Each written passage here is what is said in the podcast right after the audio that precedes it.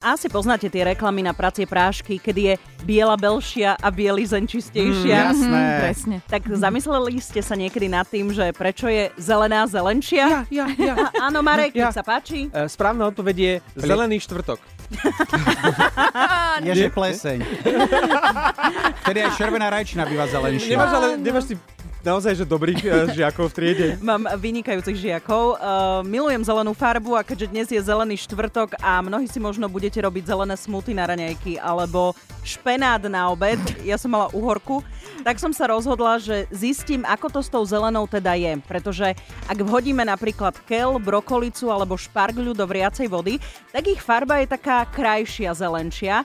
Odpovedala mi naša obľúbená chemička a komunikátorka vedy Martina Rybar-Hestericová, ktorá pôsobí vo Švajčiarsku. Vo všeobecnosti platí, že zelená zelenina je zelená vďaka chlorofilu, čo je farbivo, ktoré sa nachádza v chloroplastoch v bunkách týchto rastlín. To sme sa učili ešte na prírodovede v štvrtom ročníku možno. Áno, Áno. A už sme to dávno zabudli, takže ďakujeme, že sme si to teraz mohli osviežiť. učivo základnej školy, ale prečo nie je zelenina taká pekná zelená ako v bežných podmienkach, keď ju máme napríklad v chladničke? V prvom rade, aj keď sa zelenina môže zdať čistá, na povrchu má nejaký ten prach a nečistoty. Hodenie do vriacej vody tieto nečistoty jednoducho zmije, rozpustí, čím sa odhalí krásna zelená farba. A zase každý, kto bol na vojne, vie, že zelenú dosiahneš tým, že natraž napríklad aj trávnik na zeleno. Keď bolo treba.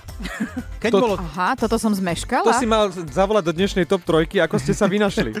No a po druhé ide vraj o biologický proces. Pri bežných podmienkach sa medzi jednotlivými bunkami v rámci rastlinného pletiva v tzv. medzibunkovom priestore nachádzajú plyny. A tieto rozptýľujú svetlo, ktoré na ňu dopadá, tým menia vlnovú dĺžku odrazaného svetla. To znamená, že menia aj farbu zeleniny, ako sa nám javí. Teda my ju vidíme farbnejšiu a menej zelenú. No a počas blanšírovania, teda keď sa zelenina vhodí na nejaké 2-3 minúty do viacej vody a potom prudko ochladí, sa tieto plyny uvoľnia, tým sa zvýrazní ich zelená farba. Pozor ale na to, aby sme tú zeleninu neprevarili, lebo potom dochádza k degradácii chlorofilu. Z Rádia Express vám 8 minút pred 8 želáme pekný chlorofilový štvrtok.